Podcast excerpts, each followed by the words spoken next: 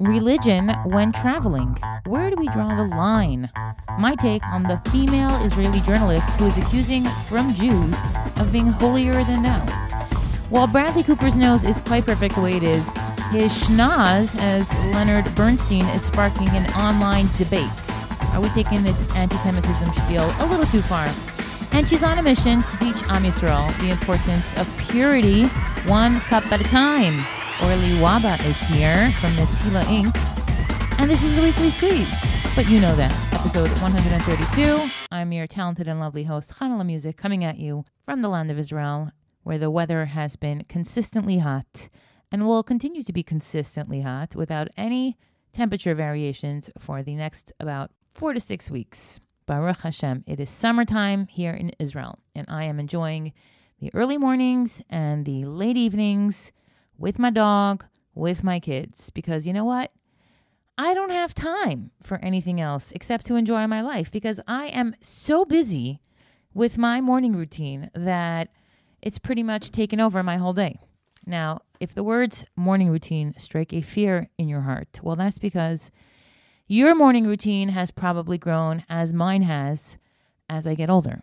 I mean, when I was young, and that was pretty much up until a few years ago, I would just get up in the morning and get on with it.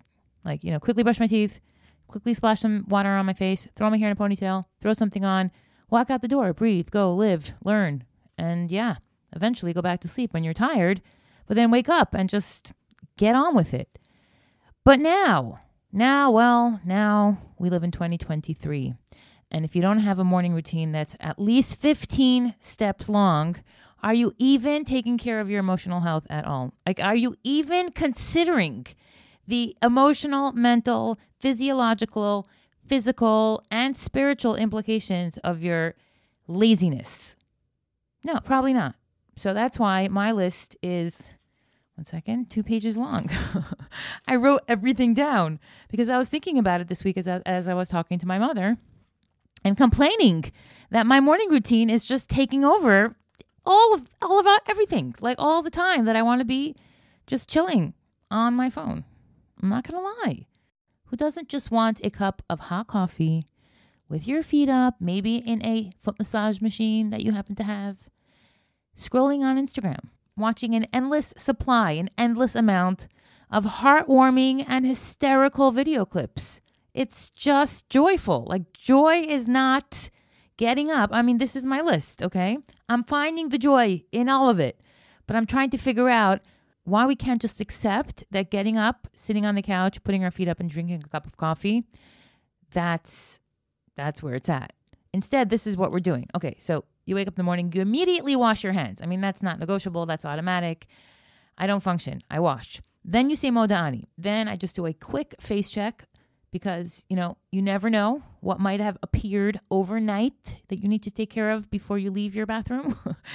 um, I actually do something called a high five where I smile at myself and I give myself a high five. That's something I learned from Mel Robbins. It was so simple. Out of all the self help tips I've ever been given, this is literally the simplest one.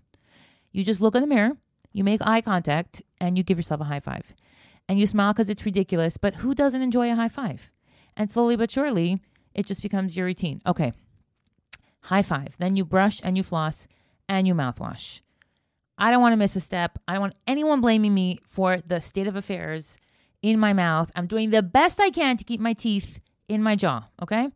Moisturize sunscreen. Then I have a spot remover that I got in Walgreens for like $10 and it works great.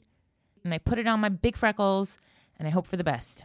Uh, say brachos. Like that is just, you know, that is the first thing we do once we get out of the bathroom. We wash our hands, we say Netilat Yadayim, and we say the blessings. And these blessings are beautiful. I mean, just saying them makes you grateful and reminds you of everything that you could not have this morning it's a beautiful thing. And I love brachos in a household. Like when a husband is saying them and when the kids are saying them and everyone's responding, Amen, it's a beautiful thing.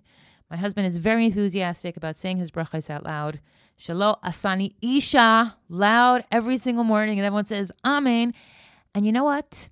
I appreciate it and I think about that blessing at that moment and recognize how lucky Hitaka is not to be a woman.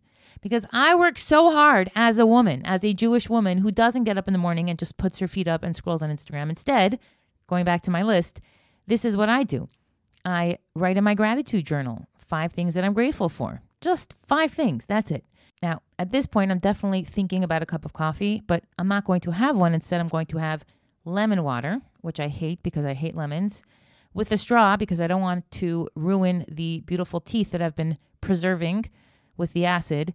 So I'm going to drink the lemon water, cringing and making faces the entire time, questioning my life choices. Then, when I'm done the lemon water, you're going to think, okay, time to eat. Nope, not yet. First, we are going to stretch. Now, my mother has been on a crusade to get me to drink more and stretch. Everyone, like if you call my mother now for a wash and set, she'll want to discuss if you stretch. And if you don't, boy, oh boy. so she sends this video on our family chat. She's like, if you don't stretch every single day for 15 minutes, you are going to end up suffering and it's going to be awful, all because you didn't stretch. So I've been stretching hating every single second of it, which is ironic because stretching looks fun. Like you're watching it and you're like, like this is an exercise I can get behind. And then you start doing it and everything starts hurting and you're like, stretching is the worst. Like now I know I always skip it. But the fact of the matter is that if you are skipping stretching, your muscles are only going to get tighter and your limbs are only going to get more locked up. And as you get older, those things don't get looser, they get tighter. Sometimes they do get looser and then you have to get them tight again. And the bottom line is you want to take care and stretch every single day. Get a YouTube video, get it done. That should be in your morning list. So by now it's like 5:45 a.m. Oh, I forgot to mention I get up at 5. Okay. I'm done my stretching. Then of course I have to drink a lot of water, which means that I always have to make sure I have a water bottle, which means I should probably not have children. Because children lose water bottles. Like their life depends on it. They literally just lose water bottles constantly. I have bought so many water bottles in my life as a parent, in my career as a parent. Every single type, every single style, every single price range. You name it, I've bought it from the Adidas ones to the ones that have plastic that will probably kill my kids. I've bought them all. I'm constantly buying water bottles, but you know, they're constantly losing them. So that becomes a challenge in and of itself. Drink my water. How much water? How much water? So much water that if you're not drinking constantly, you're not doing it right. Morning, noon, and, night. You're either drinking from the bottle, refilling the bottle, refrigerating the bottle, washing the bottle, going to the bathroom, or drinking. That's how much water you need to drink. Now, I have a dog. So that means there is a dog waiting to be taken care of. So I have to defrost her dog food, which I do first thing in the morning. And then I have to throw up a load of laundry because what kind of mother gets up in the morning and doesn't throw up a load of laundry. So I'm, I immediately throw up a load of laundry as part of my morning routine, right? At this point, I'm already like, okay, enough. I, need a cup of coffee. So I'm making my cup of coffee and it's time to walk the dog. Yep, I get out of my house and I walk no matter what for 45 minutes. I walk all the way up the steps to Beit Shemesh's park, through my neighborhood, all the way to the top of Beit Shemesh, and then I walk down through the park in the mud, in the dew, in the grossness that is an Israeli summer morning after hundreds of Haredim have spent the day hanging out with their kids. I walk my dog, I come home, I wash her paws, I wash the porch because the porch is her, you know, her space. So we're like at 7:30. At this point, you know, take a shower. Obviously, if I even think about davening, that would be amazing. But if I did, now would be the time, a quick 10 minute davening. Then my kids get up. Okay, now it's 8 a.m. and my two youngest get up and I have to help them with their morning routines. Okay, now we're doing their morning routines. And what kind of mother doesn't instill in her children a good morning routine? So I'm busy. Brush your teeth, wash nagavasser, put on your kippah, put on your tzitzis, clean your glasses, put your stuff away. Take your wet laundry off the bathroom floor. You know, just take your vitamins because I bought Uncle Moshe vitamins and you're going to take them. I'm looking at my list, it's all here. So, as you can see, I am very, very busy. But despite all that, I'm here in front of my computer recording the weekly squeeze because I just love it. And there are so many things that I have an opinion on. And you, my friend, are going to hear it. But first, this week's episode of the Weekly Squeeze has been brought to you by Queen Tulsi's Daily Stress Relief Herbal Supplements. That's a mouthful. But the pills aren't. They're two green capsules that you pop into your mouth every single morning, and you will start feeling just calmer, better, more relaxed, more chill, more zen, more in tune with reality and less in tune with your anxiety. All of this 100% kosher. Queen Tulsi is a natural supplement that will create a sense of inner calm. It'll help you handle stress better. It'll boost your mood and a boost of great skin because it contains antioxidants for clear and glowing skin. And who doesn't want that? So you're going to look great and you're going to feel great. The only kosher supplement to help calm daily stress, balance PMS and perimenopause symptoms and moods, and support healthy skin and vitality. CarolineBassHealth.com. Jot it down and order it today. It has nothing synthetic in it. It's just five natural herbs that work perfectly to create calm, nothing artificial. It's safe, natural, and effective stress relief. You're welcome. You deserve to feel like a queen. You, your mother, your sister, your aunt, everyone should be on Queen Tulsi. It's CarolineBassHealth.com. Spell it like you hear it. Use code Queen Chanalef for 15% off your bottles of Queen Tulsi. By the way, vitamins are part of my morning routine. I realized that as I was recording the ad, I'm like, I forgot to say vitamins. So, yes, I take vitamins. All right, let's talk about the news, or rather, the nose that everybody's talking about. Bradley Cooper. Bradley Cooper is an actor, a very successful, good looking, and talented actor who is making headlines for wearing a prosthetic nose in his rendition or in his portrayal of Leonard Bernstein. Now, I am embarrassed to say that I don't know much about Leonard Bernstein. I know I'm a music person and I should, and I'm getting increasingly more embarrassed as I actually say this out loud. He, but I don't know, I, I just didn't know much about Leonard Bernstein. I'm sure my grandmother does, and I'm sure my mother does. My grandmother used to listen to a tremendous amount of classical music. As a matter of fact, she, until this day, can listen to a piece and say who the conductor is. That's how well she knows classical music but I didn't. I never got into it specifically, and I'm generally terrible with names, and I would be lying to you if I told you I know exactly who Leonard Bernstein is. I sometimes mix up Avram Fried and Benny Friedman. Sometimes, rarely, but you know.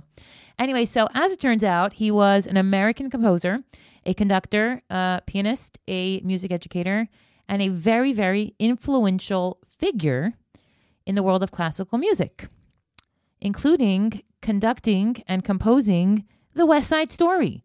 He wrote the score for The West Side Story, which is based on Shakespeare's Romeo and Juliet and features a fusion of classical music and jazz elements. Now, I never saw The West Side Story. I didn't grow up in New York. I've been to a handful of musicals. I don't love theater. I rarely have this its flesh for theater, and I've discussed this on the show. I, I don't know if you can call it Bais Yaakov play theater, but in general, I just I, I, love concerts. I don't love theater. So I never saw the West Side Story. I know it's also a movie. Never saw that movie.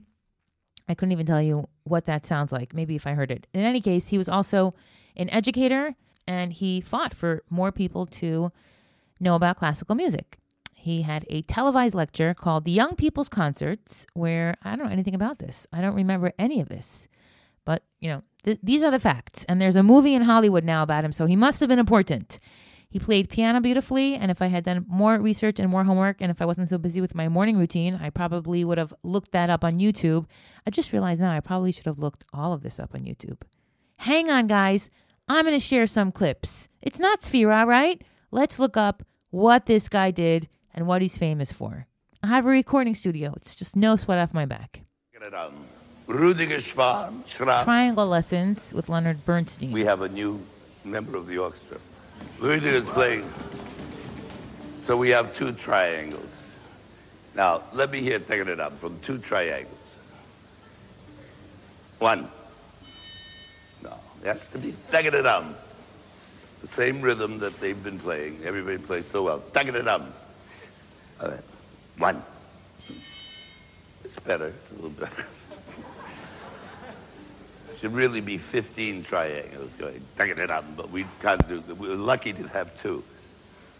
Can you make it somehow more rhythmic so it's not just a clink? So it's taking it up, I don't know where, but play higher on the triangle or dig it. And I'm not a triangle specialist. One. No, it sounds like the doorbell.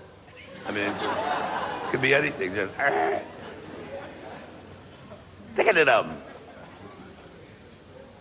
I don't know how to tell you to do it, but do it. One. Yeah, it's worse. It's worse. well, congratulations. Uh, okay, where are we? All right, he sounds like a great guy, and we are just getting started. you are coming with me now down the Leonard Bernstein rabbit hole. All right, so this is America from West Side Story. It's a behind the scenes clip directed by Steven Spielberg, and this is a scoring session of Leonard Bernstein's classic, America.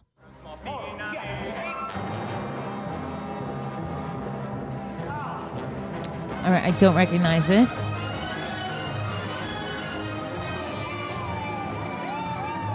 But it's beautiful.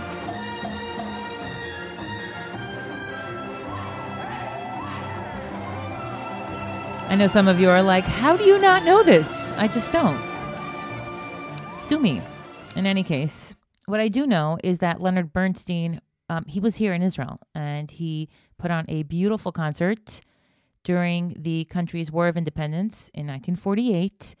The Philharmonic, which was all Israeli. By the way, I did an entire episode on the Philharmonic with the female director of the entire orchestra's summer concert tour in America. So that was fascinating. So I, I do know a lot about the Israeli orchestra, primarily that they were terrific, amazing, amazing musicians that had come from Europe. So he came during the War of um, Independence when Israel was in a very perilous state of affairs, and he put on a concert. Now, this was a world class, clearly very talented Jewish musician. He played three concertos Mozart, Beethoven, and Gershwin to boost the Chayalim's morale, to boost the soldiers' enthusiasm for what they were doing for the Jewish people. So that's a beautiful thing. Um, but back to the basics, he was a very, very prolific artist. And now we're going to find out all about him, all about his life, thanks to Bradley Cooper, who's playing him in a Hollywood film. Now, Bradley Cooper is a great actor. He is a great actor, and anyone he plays is going to feel and look authentic. Now, the question is two, twofold. First of all, what do you prefer? Do you prefer watching movies where the character looks so much like the person that they're playing that that in itself is just, you know, you can't take your eyes away from it? That in itself is a major selling point for you. Or do you prefer watching an actor use his acting skills to portray another person, irrelevant of how they look or who they are? That means, do you like the idea that there is a what was it, a Black Cleopatra, I think? I think it was one of the worst rated movies on Netflix ever or in movie history. So that's a pretty good indication. I think in general, especially since we've grown up on Spielberg and digital effects and um, incredible animation and green screens and computers and all that technology, I think we mostly appreciate the efforts that Hollywood makes to transform actors into the characters that they're playing.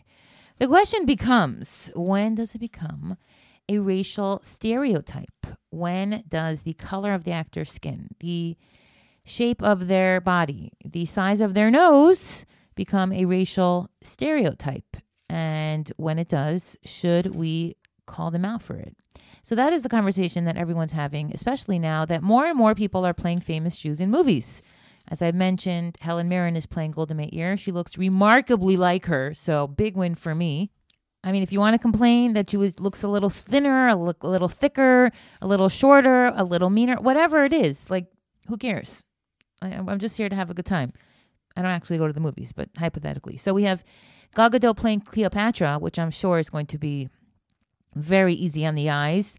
Um, Ruth Bader Ginsburg was played, I don't even remember at this point.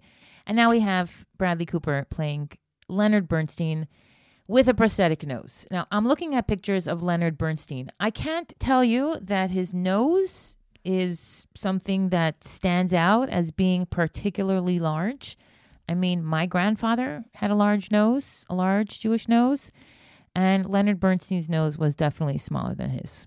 So, for people arguing that perhaps they made the nose a little too big, okay, okay, that's fair. But you know what? I don't think so. To me, it looks like they put up a big whiteboard and they put a picture of the actor and they put a picture of Bradley Cooper and they had a guy from cosmetics come in and they said, make him look more like him. And that was this guy's job. And yeah, I think he looks still like Bradley Cooper, but definitely has a more Jewish looking nose because Bradley Cooper doesn't look Jewish without that prosthetic nose. He just looks like a Gentile, which is cool too. But we're trying to play a role here. And his Judaism is part of the role, which is cool. No issue with that. That is fine. You can play famous Jews. You should play famous Jews, actually, because there's so many terrific ones. So to get all nitty gritty about the millimeters of the size of his nose, to me feels a little bit much. I mean, to go as far and call it Jew face, I don't know. I don't know. This is, you know, people. This is what happens when you get so caught up in stupidity that you just spiral. Everything just spirals out of control till nobody knows what's up and down. Now, apparently, the children of Leonard Bernstein say that they're not just happy with how Bradley Cooper portrayed their father, they love it. They said it's incredible. So, why is everyone being so self righteous on behalf of the Jews because of his nose? And I think that's a fair argument. At the same time, in a world where you can't look at someone without being called a racist, why should Jews be put into a position where the whole world is invited to watch a film about a Jew with a very defined nose, which, yes, is a Jewish trope. It is a Jewish trope. A large nose is the way that our enemies, our haters, anti Semites, Nazis, since the beginning of time, have been depicting Jews because we have nice schnozzes. We have nice honkers, and that is nothing to be embarrassed about. We have surgery today. You could fix it. It's not the end of the world. There are worst physical traits amongst people around the world. I mean, if we have to take a big nose, I'll take a big nose. It's not like going to make or break my life. But the fact of the matter is, in a world where everyone is hypersensitive, maybe they should have thought to themselves, we got to pull this off just right. Because if we make the nose a little too pronounced, perhaps we're sending a subliminal message that Jews look a certain way. They are a certain way. That's the Jew with the big nose. And they are all one. And they're one people that a lot of people don't like. Plus, they're busy with Israel and they're killing Palestinians. Like you see how that where that goes? So maybe they should have been a little more careful. On the other hand, it's just a movie. Like take it or leave it you know, I remember watching Mrs. Doubtfire, and she puts on Robin Williams puts on prosthetics to become Mrs. Doubtfire, and she's just such a caricature of what a grandmother looks like a de- like a dowdy, heavy, schmaltzy grandmother. I I don't remember grandmothers getting all up in arms that they were misrepresented. To me, this seems like small potatoes on the Jew hating scale. And it could be that people are just looking for things to talk about and to write about, but to start freaking out about the size of his nose. Listen, at the end of the day, the issue here is that the Jews are being picked on and beat up all over the place. So obviously, we're going to be a little hypersensitive to the way that we're portrayed. But I think that we've been portrayed worse. I think like unorthodox with Julia Hart, like that was that, that was a bigger problem than Bradley Cooper's nose. Unfortunately, when you add it to the anti Semitism kasha, it's kind of like an extra spice just to add to the flavor. So I get the argument, but at the same time, I don't personally get up in arms with this. In general, for any nationality, like Purim, just dress up like how you want. Everyone just needs to chill and stop taking everything so personally.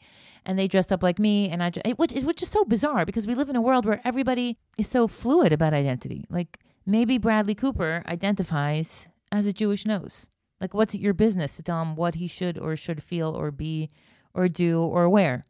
Like, I thought we can wear and be and portray ourselves as whatever we want. I am portraying myself as an American Indian for Purim. Sue me. I'm dressing up like an Indian with all the feathers. I identify as an American Indian, as a Jew dressed up as an American Indian in a non politically correct country for Purim. And if you don't like it, you're a racist. Besides the fact, like I said earlier, his family is thrilled. And that's really, I think, what it boils down to. It's their story to tell. That's, you know, he's just one guy. So they put out a statement. Bradley Cooper included the three of us along every step of his amazing journey as he made his film about our father. I guess he's the producer. We were touched to the core to witness the depth of his commitment, his loving embrace of my father's music, and the sheer open hearted joy he brought to his exploration. It breaks our hearts to see any misrepresentation or misunderstandings of his efforts. It happens to be that Leonard Bernstein had a nice big nose. Bradley chose to use makeup to amplify his resemblance, and we're perfectly fine with that. We're also certain that our dad would have been fine with it as well. Any strident complaints about this issue strikes us above all as disingenuous attempts to bring a successful person down a notch, a practice we observed all too often perpetrated on our own father. At all times during the making of this film, we could feel the profound respect and, yes, the love that Bradley brought to his portrait of Leonard Bernstein and his wife, our mother, Felicia. We feel so fortunate to have had this experience with Bradley, and we can't wait for the world to see his creation. Jamie Alexander and Nina Bernstein. Like I said, fine by me. But what do you think? Share it in the Weekly Squeeze WhatsApp group. There's a link in my show notes. It's not crazy active. Sometimes it gets a little hectic. You know, you never know what you're going to get, especially when you're dealing with the weekly squeeze. the things that I don't say. That's what I should call the show. The things that I don't say. Um, in any case, join the chat and we'll share some pictures and you guys can debate it out. Should they have made his nose smaller or are people just getting on the anti Semitism bandwagon because they got nothing else to do? Let's move on to another story that has really gotten people peeved, I should say. Uh, but first, it's time to hear from one of you. Hi, Chanale. Um, it's Leah. You probably remember me. We were neighbors once upon a time ago uh, on Montgomery um, when you were working on your first album, Believer. And I just remember hearing you practice like every single day. I knew the songs by heart by the time the CD came out. And I actually still have it, the entire disc, saved on my um, iTunes. In any case, I love your podcast. I just discovered it recently and it keeps me quite entertained to and from work and picking up my daughter from day camp and all those things. And I just wanted to say thank you, thank you, thank you for the entertainment and wishing you and your family well. That is so nice. By the way, it took me a minute when you said you used to be my neighbor in Crown Heights because I lived in a few places in Crown Heights. But that is a great story. Yes, I recorded Believer on Montgomery Street with neighbors above me, underneath me, on all sides of me, clearly hearing me hawking a cup into the late hours of the night. I'm sorry if I disturbed you, but it was a great album, so I'm not so sorry. Just kidding, but thank you. That is great. You can leave me a speak pipe whenever you want. Just click on the link in the show notes, press record, and that's it. I'll get it, and I'll decide if I should air it or not. All right, speaking of airing things, wow, the internet, the Jewish internet is really annoyed at a journalist, a flight attendant, and an entire row of Haredi Jews who apparently got into some sort of squabble. Now, this has not been filmed, it's just been photographed. And the photograph that was released shows a middle aged gentleman wearing reading glasses, holding a sefer, and three young Bahrim all wearing black pants, white shirts, tzitzis out, velvet yarmulkes, clearly yeshiva students. Now, the journalist that's in the middle of all this is Neria Kraus. Neria Kraus is an Israeli Channel 13 journalist who is secular, very secular, and not a fan of Haredim, clearly. So what happened was was that she sends out a tweet and she claims that the Haredim try to make her move her seat while they were flying together on an airplane because she's a woman. And she just went on against United Airlines and the flight attendant who supposedly shouted at her that they're going to land the plane in Egypt if she doesn't sit down and be quiet. And she went nuts. So the question is, what happened here? it's interesting because I was listening to halachic headlines with Rabbi Lichtenstein, and they were discussing just this. And if I remember correctly, Rabbi Lichtenstein was pressing his guest, a well-known halachic rav, and asking him, What is the bottom line?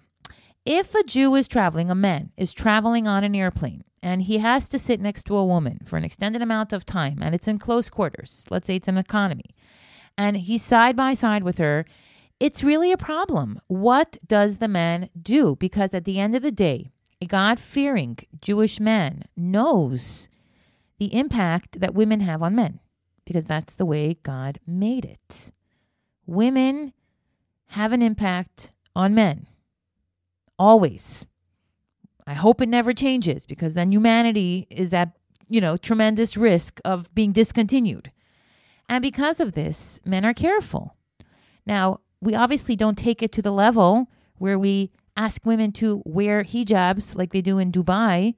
That's obviously not realistic. We're not going to be oppressive to women because God didn't insist on that. What God simply requested was that man be aware of his taivas, be aware of what he can handle, and take the proper precautions so that he's not exposing himself to situations that he will find it hard to resist because he is a man with that inborn challenge. It's an extra challenge that he has.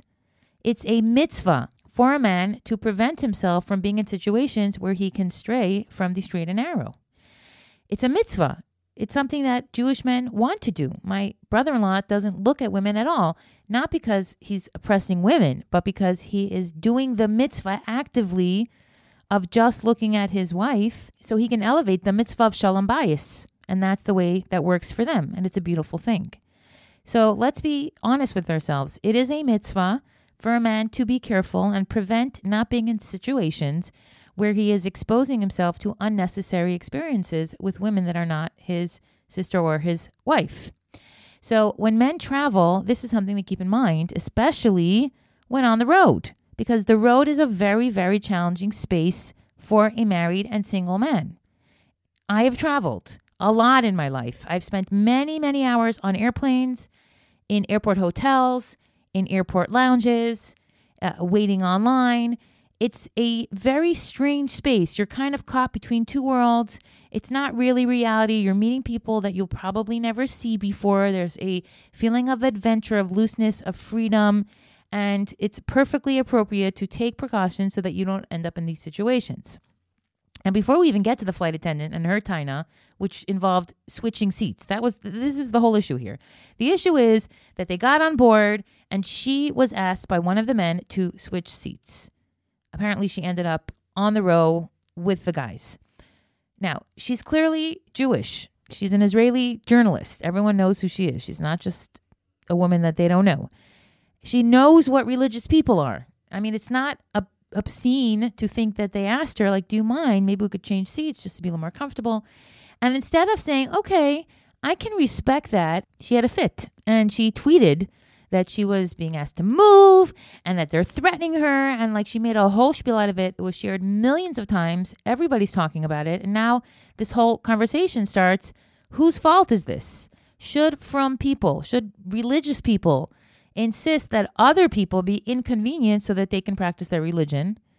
Or was this woman just being spiteful and making a chillul Hashem, knowing what's at stake for the Jewish people when stories like this go viral, but deciding to do it anyway because she was so, so humiliated and degraded by asking to change her seat? Now, because she put it on the internet, everybody chimed in. Chaim Fried says that he spoke to his friend, and it turns out he initially asked her to move so his son could sit in the same row as he and his son's friend. And she said fine, and she changed her attitude when they took off their baseball caps to reveal yarmulkes. I mean, they look frum with without the yarmulke, you could spot them a mile away. Um, the details are all on dansdeals.com. You can go over there and you know read through the whole article. But apparently, she was livid. She tweeted out a picture and she was arguing with the flight attendants that she's facing gender discrimination and so on and so forth. Now, back to the conversation with David Lichtenstein, with the, with the uh, rabbi he was talking to on this specific issue.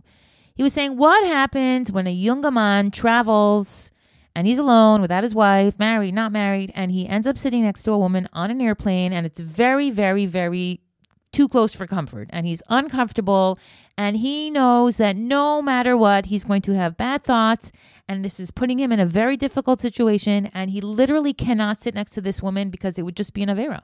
It would cause him to sin. What should he do? And he was pressing the rabbi to answer and the rabbi was really struggling to give him a straight answer because it's a very challenging question. Because on the one hand if it's mamish a challenge for him to sit next to a woman, then he shouldn't sit next to a woman. On the other hand, how do you tell someone else to move on an airplane where they paid for a seat in real life? Like, not everybody's religious. Nope, most people are not religious. Most people know nothing about this. So, is it a chil Hashem when you start asking people, and when you ask someone on an airplane to change a seat, you're not really asking. You're saying, like, this is what, what needs to be done. I once sat next to someone who smelled like they were left out in the sun to rot. Seriously, must have been homeless or I don't know what. And I, it was suffocating, but there was nowhere for me to switch seats. And the flight attendant felt awful because when you fly, you want a good or decent experience. So the flight attendant's going to try to be accommodating to religious people, especially when they're dressed religious. And that's fine because an Arab might want this or that. Who knows? We try to live like civilized human beings and accommodate each other. But we don't have to. That's the bottom line. We don't have to. We can say no. And in that case, my opinion is, da-da-da, my opinion is that if you do not want to sit next to a woman, bishom fly business. Fly business. Otherwise, don't fly. That's it. If you know that you cannot sit next to a woman on an airplane, buy the seat next to you, fly business, or don't fly at all. So the fact that he asked his son to switch seats with her, that's fine. He did it respectfully. The fact that she had a fit, that's not nice. It's really not nice. It could be that she felt peeved. And I, I've been on buses and I've been asked to move back, and I'm simply like, nope. And this week, a, a video went viral here in Israel um, of a bus driver berating two girls for not moving to the back and yelling at them. He said, This is not a free country. This is not a democracy. This is my bus, and men sit in the front and women sit on the back. And he wasn't even a frum bus driver. That was just the policy, and the people were complaining, and whatever it is, that's a whole separate conversation. But I've declined, and I know my rights, and I don't have to sit on the back of the bus.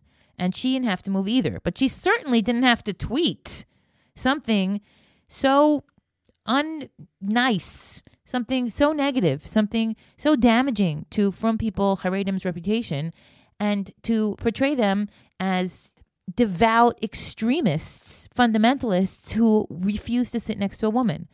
I am fairly certain that these people would have sat next to her, maybe not comfortably, but would have sat next to her if she refused to, to move and said, No, you know, I really want this seat.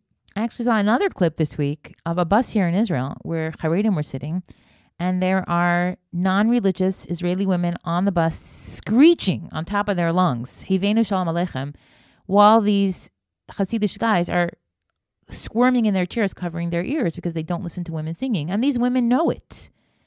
But they're deciding on public transportation to put these guys in a situation that will make them highly uncomfortable, absolutely disrespecting their space because you don't have to sing on a bus. Yes, legally you can sing on a bus, but you don't have to sing on a bus. And part of living in a society where we can all coexist is respecting religious people and vice versa. It goes both ways. It goes both ways. So don't get up all in arms because somebody asks you to switch a seat. You know the mentality. You know the hashkafa. You know how this works. We're not asking you to put a chador on your face. We're not asking you to go sit on the back of the airplane. We're not taking a picture of you and calling you bad names. We're just asking you, if possible, maybe you can switch one row back or front so that my son can sit here next to his friend and me.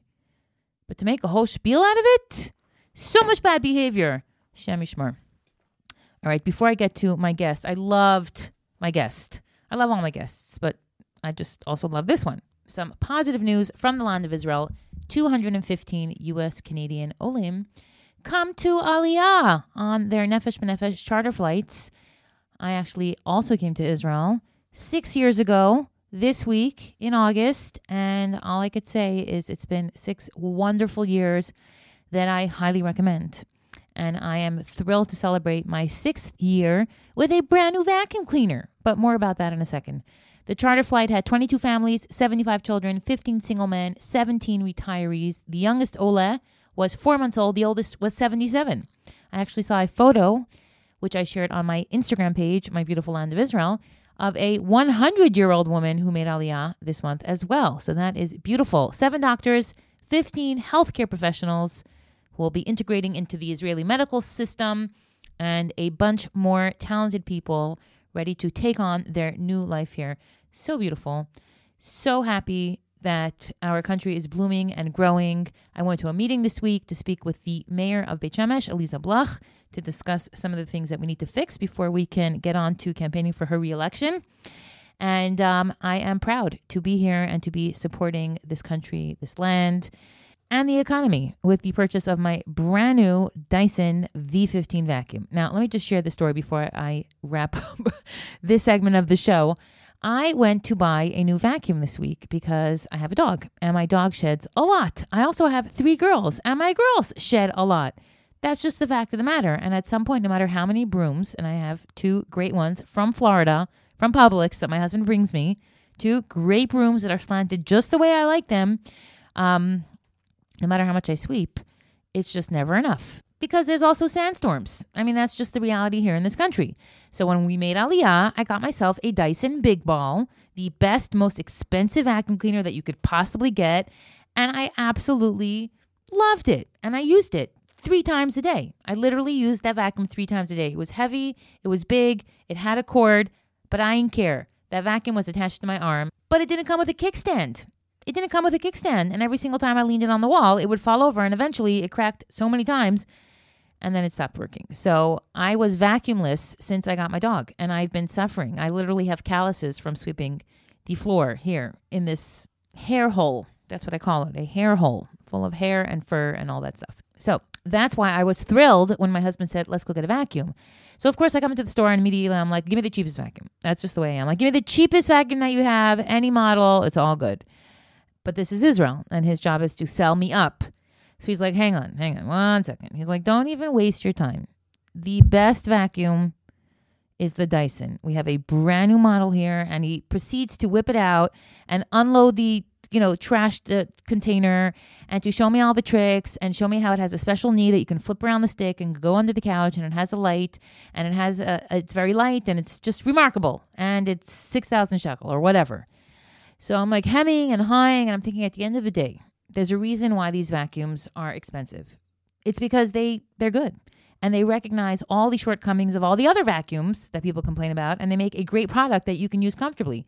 And I'm not one for details. I just want the vacuum to work every single time I use it, to empty easily and to suck things up. That's all I want. And I want it to be there when I need it. So, yeah, he convinces me that this is the one I'm going to need. So, I make the mental decision that we're probably going to go with this one. And I overhear the, the, the seller, the salesman, tell another salesman, you know where her husband is. And they start talking. They say, what? Oh, he's the guy. He's Daniel, the sound guy. He has the Skoda. And then he says, he only buys the best. He only buys the best. He's only going to take the best model. So yeah, I saw like the money signs, like ka-ching in the guy's eyes. My husband comes in and he looks at the prices and he goes, "Why do you need such a big? Why do you need such a fancy vacuum? Like, just just get a regular vacuum." And then I'm like, "Okay, but one second, let's just look at this one." And then I like quickly snap. I call the sales guy over. He does the whole spiel. He unloads it. He shows how it spins around. My husband says, "Fine, we're taking it. We're taking the the vacuum." We take the vacuum. I bring it home, I unbox it, and it's not the vacuum that he showed me in the store. It doesn't have a swiveling knee, it doesn't have a laser light. Like I felt gypped. Don't get me wrong, it's a great vacuum and it's already hung up on the wall and I vacuumed my house 16 times since I got it. But all I'm saying is that it didn't have the parts that he showed me in the store. So my husband went back and basically he was like, "Well, it is the newest model, but it's not the newest model that they have everywhere else in the world. in in the newest model here in Israel, you only get the basic parts." And my husband was like, "Say what?" He comes home, he's holding the knee, the extension that makes the vacuum flex underneath the couch. And he's like, You have no idea how much I had to yell to get you this. ah, only in Israel. Anyway, my point is that if you make Aliyah, get the best vacuum you could afford. The last thing I want to say, after having a dog for three months now, how lucky are we that we are not dogs? How lucky are we? And that's what I think about when I put my dog in her crate She's adorable. She's cute. There's something very human like about her. Her eyes make you feel like she's really listening and she gets it. And it's been remarkable to spend time with one of Hashem's most beautiful creatures. I mean, dogs are exquisite. Her fur is beautiful. Her teeth are perfect. Her eyes, I mean, she's just an exquisite animal. She's quicker than me. She hears things faster than I am. She's more agile, that's for sure. And she's just, you know, the way people treat dogs, it's amazing that they don't bite us more. People are like, oh my God, does she bite? I'm like, she should. Seriously, my husband, like my my kid, just comes up to her from behind and like hugs her. Like dogs don't like hugs, but they will put up with it. For what? For a bone. Like no matter what we do for her, how many toys, the size of her crate, the quality of her walks, the deliciousness of her kosher raw food diet, all she wants is a bone. That's the only thing she wants. Give her a bone and she is happy. She doesn't need to say Shema. She doesn't need to bench. She doesn't need to say thank you. She doesn't need to do anything. She just needs to chew on a bone. And that's fine. She is fulfilling her purpose on this earth. We, on the other hand, have to do all these things like a 15 step morning routine. But how can we complain? Because we can do it. Would you want to be a dog? Would you want to spend your time chewing on a bone? I promise you, that's all that makes them happy. Or that's mostly what makes them happy. I tell my kids, you're so lucky you're not a dog. You're so lucky that you get to serve Hashem with all your capacity, that you can use words, that you can use your sechel, you could use your brain, you can use your hands, that you don't have paws, that you can be a good person, that you can give to others. Dogs can't do any of that. How lucky are we to be able to serve Hashem and to be human beings? Because human beings are a beautiful, beautiful reflection of the talent, the creativity, the complexity and the holiness and perfectness of our Creator. And that's my spiel. Okay, moving on to my guest today, Orly Waba. She is amazing. She is so determined to bring you her product, which is so much more than a product. I'm looking at it now. It is a magnificent, shiny copper Netilas Yadayim cup that has a deep meaningful significance in our lives. A copper cup that's taking the mitzvah of Netilat Yadayim, of washing your hands in the morning, to the next level. And she's doing it with style, she's doing it with class, and she's doing it with determination to get a copper Netilat Yadayim cup into every single holy gravesite here in the land of Israel. I love her message. I love what she stands for. I love this particular mitzvah, and I think it's an important one. So, without further ado, the brainchild and CEO of Netillah.com, Orly Waba. Orly, welcome to the Weekly Squeeze. So glad that you are here.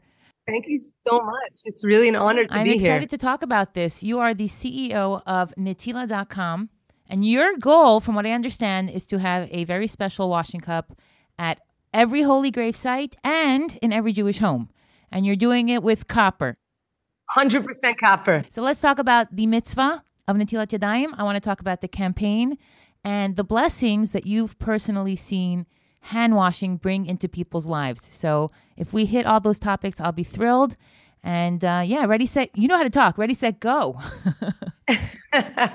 well, first of all, our yes, our goal definitely is to get the Netilah cup, specifically copper, and there are reasons. We have sources from Torah, from Gemara, from Kabbalah, into the homes in every Jewish home. But more than that, you know, there are people that have Netilah cups already saying, "Orly, I'm good. I'm covered. I got the Netilah cup. It's sitting there. You know, I I use it, or some people may not use it, but it's much more than that." You know, when you're used to doing something, the big danger is that it becomes something you're doing by rote.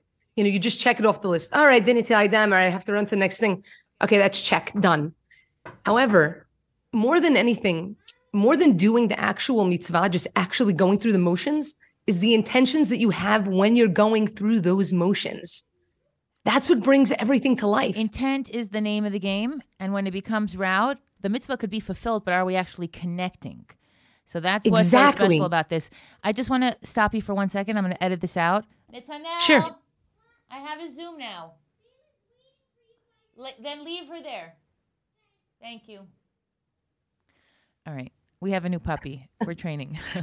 oh, that's very But that's cute. actually, oh, I want to talk about spirituality and purification because you know that that's something that Jews assume is just when they wake up in the morning and just for eating bread, but really purification and washing and hand washing at Kivrei Tzadikim after we touch animals. It's so part of the Jewish life; it should not be underestimated. I mean, it's literally the first mitzvah we do when we wake up. It's the first Yes. thing that we do is we wash our hands. But I can't afford a big fancy silver washing cup, and a plastic cup just doesn't do the mitzvah justice. hundred percent. And I mean that, that's one one of the goals when we were setting out to do this was to make this affordable, while at the same time bringing something that has purity into the home. Because as we know, in the Mishkan, when when God commanded Moshe to make the kior in the Mishkan, and then eventually it also went over to the Bet Hamikdash, obviously. He didn't select gold. He didn't select silver. He selected specifically copper. He was very specific, nechoshet. So the question is, well, why? Why copper? The other thing is that Yam Shlomo, okay, in the Bet HaMikdash, in the first Bet HaMikdash, Shlomo HaMelech made this basin that stood on uh, 12, you know, ox that were also made of copper, and the basin was copper that the Kohanim would immerse into before doing the holiest work that you can possibly do. Right. So again, we have this question. Why copper and water? What is this connection? Why does it make a difference? Because nothing Why that Hashem right. Because nothing Hashem does or commands is insignificant. Everything has significance. hundred percent. Everything has a, a reason. And the reason is because copper, first of all, number one, the element of copper is a natural antibacterial. They used to actually make doorknobs in hospitals from copper to prevent the spread of germs. But copper has a very healing quality to it. That's why you, you'll hear a lot of people talk about drinking from copper cups. Now, again, this is full copper and it's raw copper. It's not something that's copper plated because the element of copper uh, promotes healing.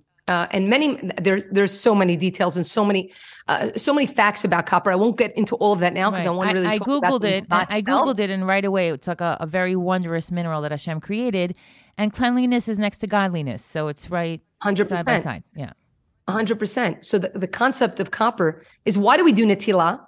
We do it in order to remove a spiritual impurity. I mean, this is not like a physical dirt that you see. Okay, I'll just take some soap and rub my hands. No, it's it's a spiritual im- impurity, and we're spiritually cleansing our hands. But we know that you know tum'ah impurity can cling to anything alive, and water is mayim chaim. It is alive. So when you put water into a regular cup, it's not that you're not doing Netilah Yadayim. And I always stress, and it's very important that I say, I am not saying if you don't do Netilah with this cup, you're not doing Netilah. No, that is not what I'm saying. Okay. For me, even if a person simply puts more emphasis in their mitzvah and brings more kavanah and intention, that's huge. But why are we use, talking about copper? Because it is a hidur mitzvah. It is elevating your mitzvah. Why? So when you put water into a cup, we know that the tum- tum'ah can cling to anything that is alive, and water is alive.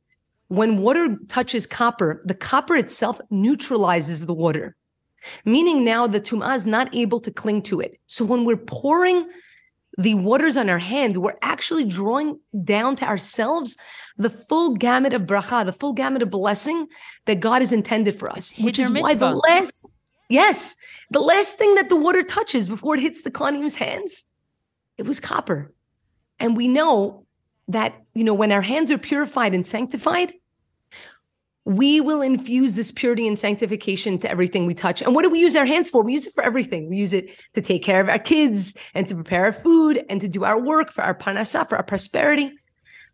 So we have to be very, very mindful of also infusing that purity and sanctification into our hands. But more than that, sometimes we use our hands for the wrong things. And so when we're pouring the water and we use copper, you should know that in the in the Kabbalah, it says that copper represents rachamim, represents mercy. Because when we do things that are wrong with our hands and when we're pouring the water from copper and water is bracha, we're basically asking Hashem for rachamim on our hands, for the things that we've done and we've made mistakes, but to continue to bet on us, irregardless of that, that the next things that we do with our hands, that they'll be positive, that they'll be for the good. Well, the purification process is a renewal every time. So it's a Yeah. reconnection to Hashem.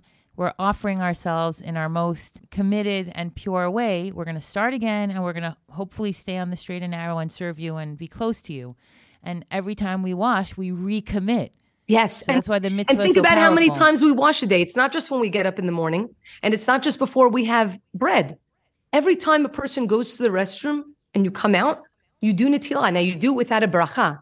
So there are different ways to do netilah. The netilah in the morning is different than, than the netilah before bread, is different than after coming out of the bathroom or going to the to, to a cemetery or even blessing or no blessing, they're equally important. A hundred percent. A hundred percent. They're equally right. important.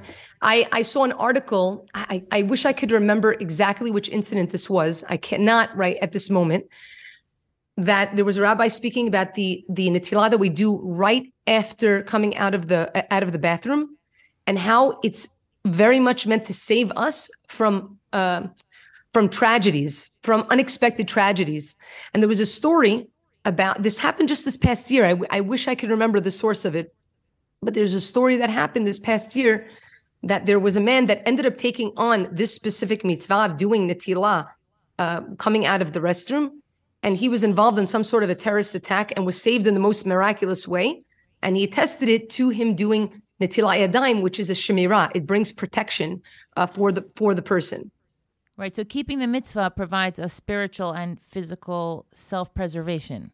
Yes. in our own best interest to pursue acting upon this mitzvah with great sincerity and hiddur also hiddur mitzvah and that's why by the way you go on your instagram account and i'm like scrolling and like i'm like i need this cup right now now i saw the cup at a Beit Shemesh, like one of those fairs where people oh, sell all yes. things.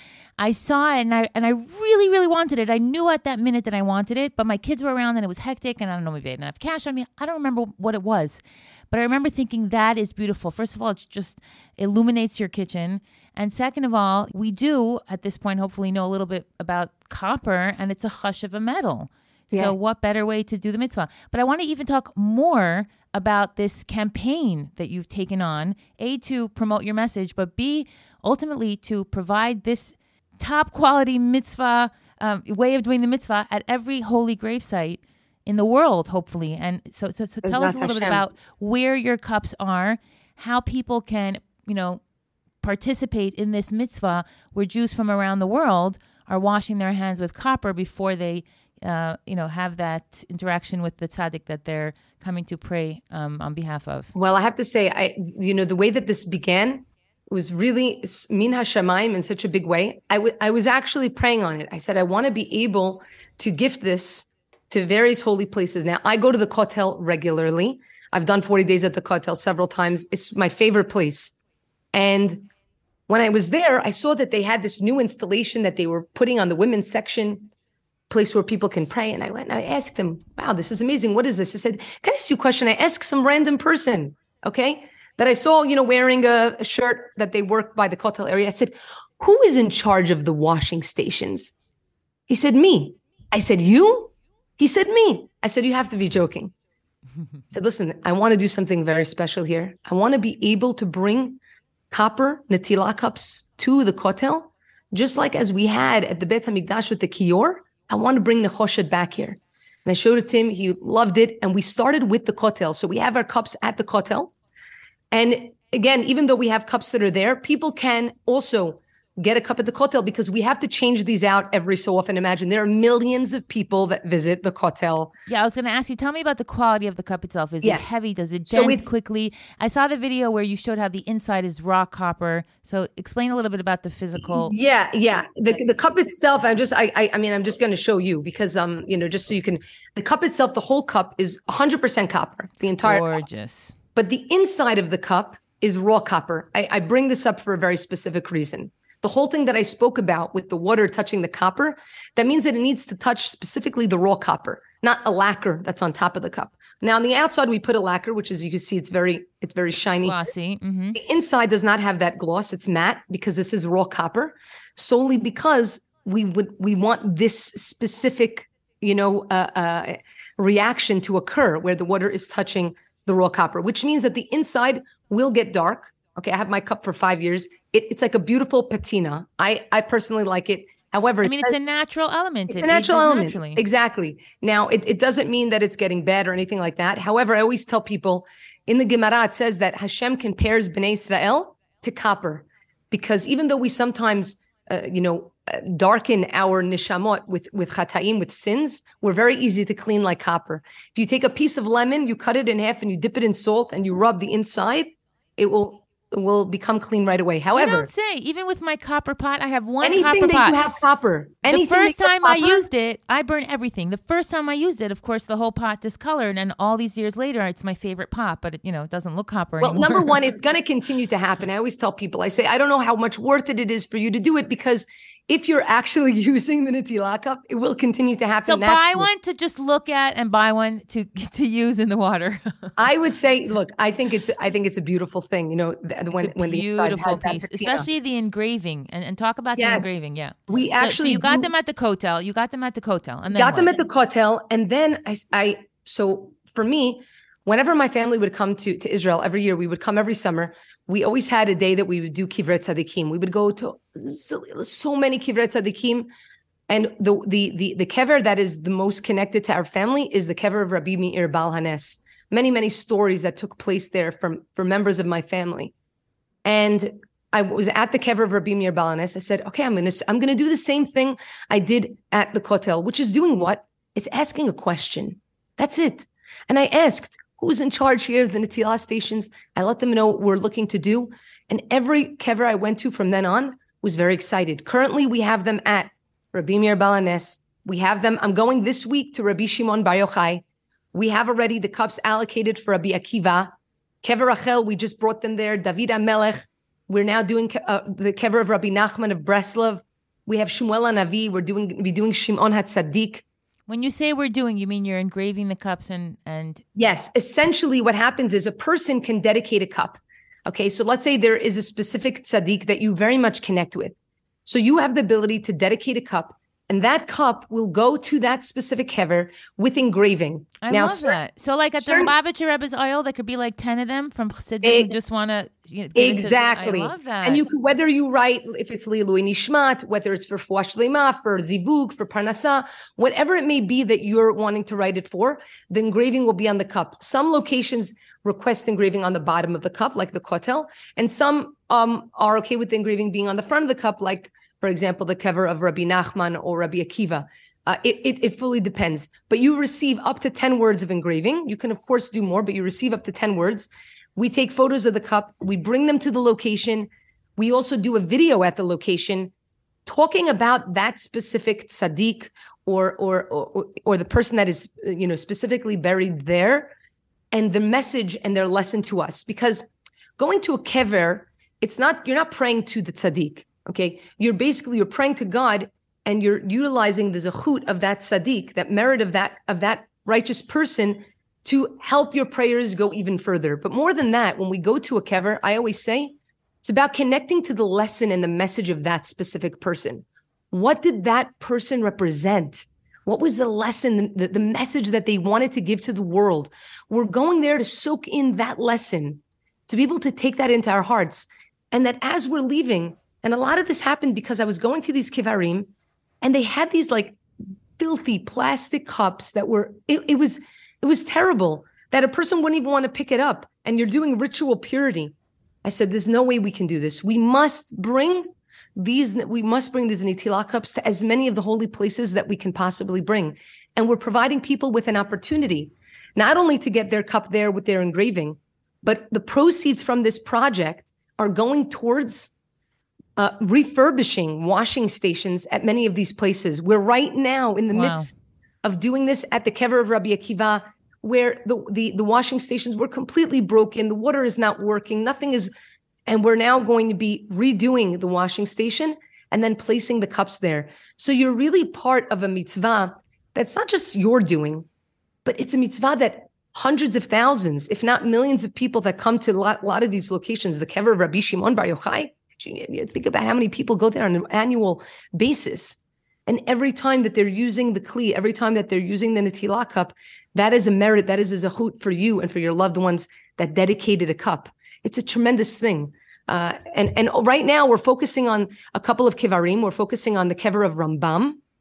We're focusing on the kever of Shmuel Hanavi, that they just refurbished right now the washing stations there. And we're also focusing on the kever of Rabbi Nachman of Breslov. And we're hoping to get all of these kevarim uh, completed before the Chagim, before the holidays. Uh, so so that when people come to visit, they can see their their cups Exactly, at the washing stations. that's a time where there's always a lot of visitors, especially during Sukkot, uh, during Chol Moed time. Many people are traveling to these various holy sites, and that is our that is our goal right now. But essentially, a peop- if a person is getting this for themselves, they have the ability to engrave anything, whether it's a pasuk, a blessing, whether it is you know a family name. It's a beautiful people- gift. Yeah, it's a beautiful oh. gift. I want to I want to ask yeah. a few more questions just to go back um, to the kior in the Mishkan and Beis Hamikdash we, remind people where the copper mirrors came from. Remind I was my audience where they came from. I'm came so from. happy that you asked that question. as we know, this came from the women. In, in, as we were leaving Mitzrayim, the whole concept, the women that were giving uh, over of their materials in order to to beautify, right? They would beautify themselves because even though there was this gezerah, there was this decree that the children would be uh, would be killed, that there would be there was a danger. The women understood they saw ahead. They weren't looking at the here and now. They understood that continuing to bring children into the world was important, that we could not allow a decree of this nature prevent us from stopping the Jewish lineage. And the whole concept of the copper, right? When you look at this, what can you see? You can, you know, I always say when I take pictures, I always end up seeing myself. Well, it's because there's a reason. The copper actually is showing us a reflection of ourselves. Right. So they were using this in order, the copper mirrors, in order to beautify themselves. But also when we are doing Netilat Yadayim, every time we stand to do Netilat Yadayim, we are talking about having the proper intention. Not only that we're pouring the baracha into our hands and to fill it, fill it all the way. It's one liter of water could fit in here and to cover our hands fully, but that we see our reflection. And it is a time, it is an opportunity for reflection, to take pause and to reflect on who is this person that's looking back at me? Is, is this the person I want to be? To ask ourselves those questions. It's not easy always to look in the mirror and to ask ourselves these questions, but it's very important that we take those moments and to say, am I am I going in the direction I want to be going in? Am I building up my character in the way that I want to be doing so? And having these little moments of pause, it's not just on Shabbat when we take it, when we have a day off and it's a day of reflection. Think about how many times you do Netilah. Imagine if you incorporate these little tiny drops of Shabbatot. Every time that you do Netilah, it's like you're having a moment of reflection, just like Shabbat. Who am I? How has the day been going so far? Am I am I keeping my emotions in check? Am I acting in the proper way that I want to be, that I want to be known for? And then to take upon ourselves, you know, uh, uh in a sense, saying, okay, the, the, over the next few hours, I'm going to do it right. And then we have again another another uh, instance of doing Netilah that we're able to really reflect and uh, self-evaluate and I think that that's a very, very important thing. Um, I mean, that is the thing. I know my mother's listening saying, yes, it's just brilliant psychology and a mitzvah. And, and why isn't every single kala getting a, a copper cup with the, the husband's name on it on the wedding date? It's like such a beautiful present. I, am thrilled about this. And especially, I mean, in terms of chatan and kala and coming together, this is a, such a tremendous level of purity. And we know that there is purity right built into a marriage a woman going and, and and purifying herself on a on a regular basis on a monthly basis. I mean purity ritual purity is a very very big part of jewish culture and tradition and it's and it's but there's also a depth to it. It's not just something that we do. And again everything is about our mindset as we're doing it so if as you're pouring the water onto your hands and you're doing the tila, you're thinking of the bracha. The water is the bracha. You're you're asking Hashem to bring you that bracha, and as you're doing it with copper, asking Hashem to bring you that rachamim, that mercy for the things maybe that you've made mistakes on. You you change you shift things. You know what changes a cup filled with grape juice into kiddush? What is the concept of kiddusha? Kiddusha simply means to separate. It doesn't mean holy. It's the fact that we're separating that we make something holy. So what changes, what shifts just the cup with two handles into a nitilah cup, into a spiritual vessel, is your intention as you're doing it. Uh, it's such a key component. And maybe it's not easy, but even if you start with one thing, or even knowing how to do the nitilah properly, right? Knowing that in the morning it's alternate alternating between hands before bread, it's you know three and three or two and two depending on if you're sephardic or ashkenaz just knowing and learning a little bit more of the halachot. And if you're already doing it, to do it properly, wow, it, it's it's it's amazing uh, the the blessings you could bring into your life. And I've heard some crazy stories about it. You know, people sharing how doing Netilat Yadayim has opened things up in their life, whether it be for healing. Yeah, go ahead. Sorry. No, no, no, no. I'm just I'm saying as far as stories go. I mean, our history is rich with stories of how washing hands or and water and and that process has saved lives, changed lives. I mean, it, it, it's all perfectly clear. You don't have to even convince people listening. Everyone's like, "Yes, I know." And for some reason, this wasn't maybe taught to me or something that was instilled in me. And I'm so glad that Orly's here in 2023 finally to help us remember how important this particular mitzvah is. So I just love it. And I know you are the CEO and you are manufacturing these Hashem, cups. Hashem is the CEO. I just work for him. I love that. Exactly. Hashem's the boss and I'm his publicist. So, so tell us a little bit about where the cups are um, produced, manufactured, how people could get their hands on them, how fast an order comes through, you know, how they can participate in this important mitzvah, send them as gifts, and then I'll put a link in the show notes. And um, yeah, we'll get some. Hundred percent. Yeah, we'll get some cups so out first, there.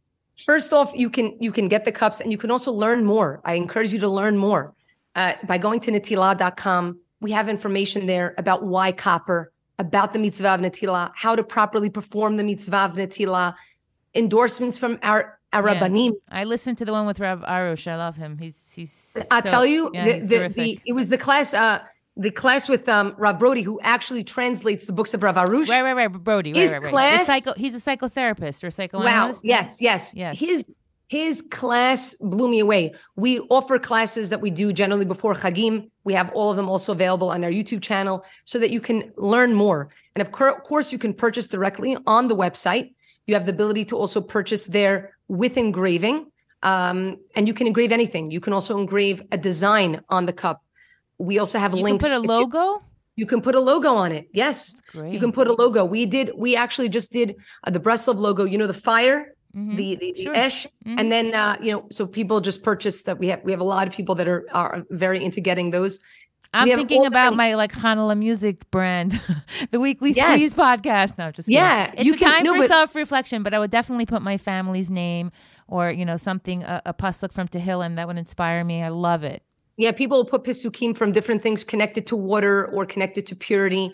Uh, it- it's it really everything and anything is possible. Had somebody put a skyline of Yerushalayim, we engraved the skyline of Yerushalayim on it. Uh, really, it can be absolutely anything, and it makes for a beautiful gift. Where The are you shipping out from? Where are you shipping We ship out, out. from? Great question. So I'm here in Israel. So originally, when I started this company, I wasn't in Israel yet. It was literally, I would say, six months before I moved to Israel. I didn't know I was moving. You know, so all of our our our main stock is in the U.S. is in New York. So I they I ship out from the states. Uh, depending on where you're from, it'll go either from there, so that gets there the fastest. But I also ship out, obviously, from Israel. If you're purchasing them in Israel, you'll get it within a day. We have a delivery service that gets it to you within a 24 hour period. Wow. If you're engraving, it'll probably take an extra day as we'll need to get them engraved. And outside of Israel, we ship all over all over the world. Um, you know, depending on where you are, it'll either come from the U.S. or it'll come from uh, it'll come from Israel. And the beautiful thing is, it comes in a gorgeous box, so it makes for a beautiful, beautiful gift. if you have employees that you want to buy a, a present before Hug, you know, or give along with a check, or there's just or teachers, a teacher's gift for, for I was saying of that. the school year. Yeah, Uh, to me, I was I remember as a teacher, you know, they would give us during the Chagim, you know, maybe a, a bouquet of flowers and a wine, which which doesn't have, you know, it it's very nice, but you know, you, you use put it, it down. Yeah, yeah, exactly. This you're you're gifting a mitzvah for life and a gift for life that I always tell, you know, we ha- we're working with organizations that give gifts to their whether it be their VIP donors or whether for gala events, whether for their staff members, and they put they can put their logo on it. And every time the person is going to be using that or put a family name on it, they're going to be thinking about that entity, that organization. It's actually you're providing somebody with a mitzvah, which provides you with merit. And in the box itself that it comes in, there is a pamphlet that has all of the sources talking about its connection to healing. Like we know several parshiot ago, the Nachash Nechoshet, that there was a plague and Moshe created the snake of copper. right. So it's connected to healing. It's connected to fertility. Okay, it's connected to shalom bayit and parnasah, bringing prosperity into our lives. The concept of nechoshet of copper, and so inside the box, it shares all of this. It shares how to do the mitzvah of netilah, the spiritual benefits, the health benefits. It's all there for you, so that when you gift it to somebody, you're not just gifting them a product, but you're gifting them a spiritual vessel that they can learn now about and incorporate into their own lives. Wow, that is fantastic. Girl, I don't have anything to add. I am sold hook, line, and sinker.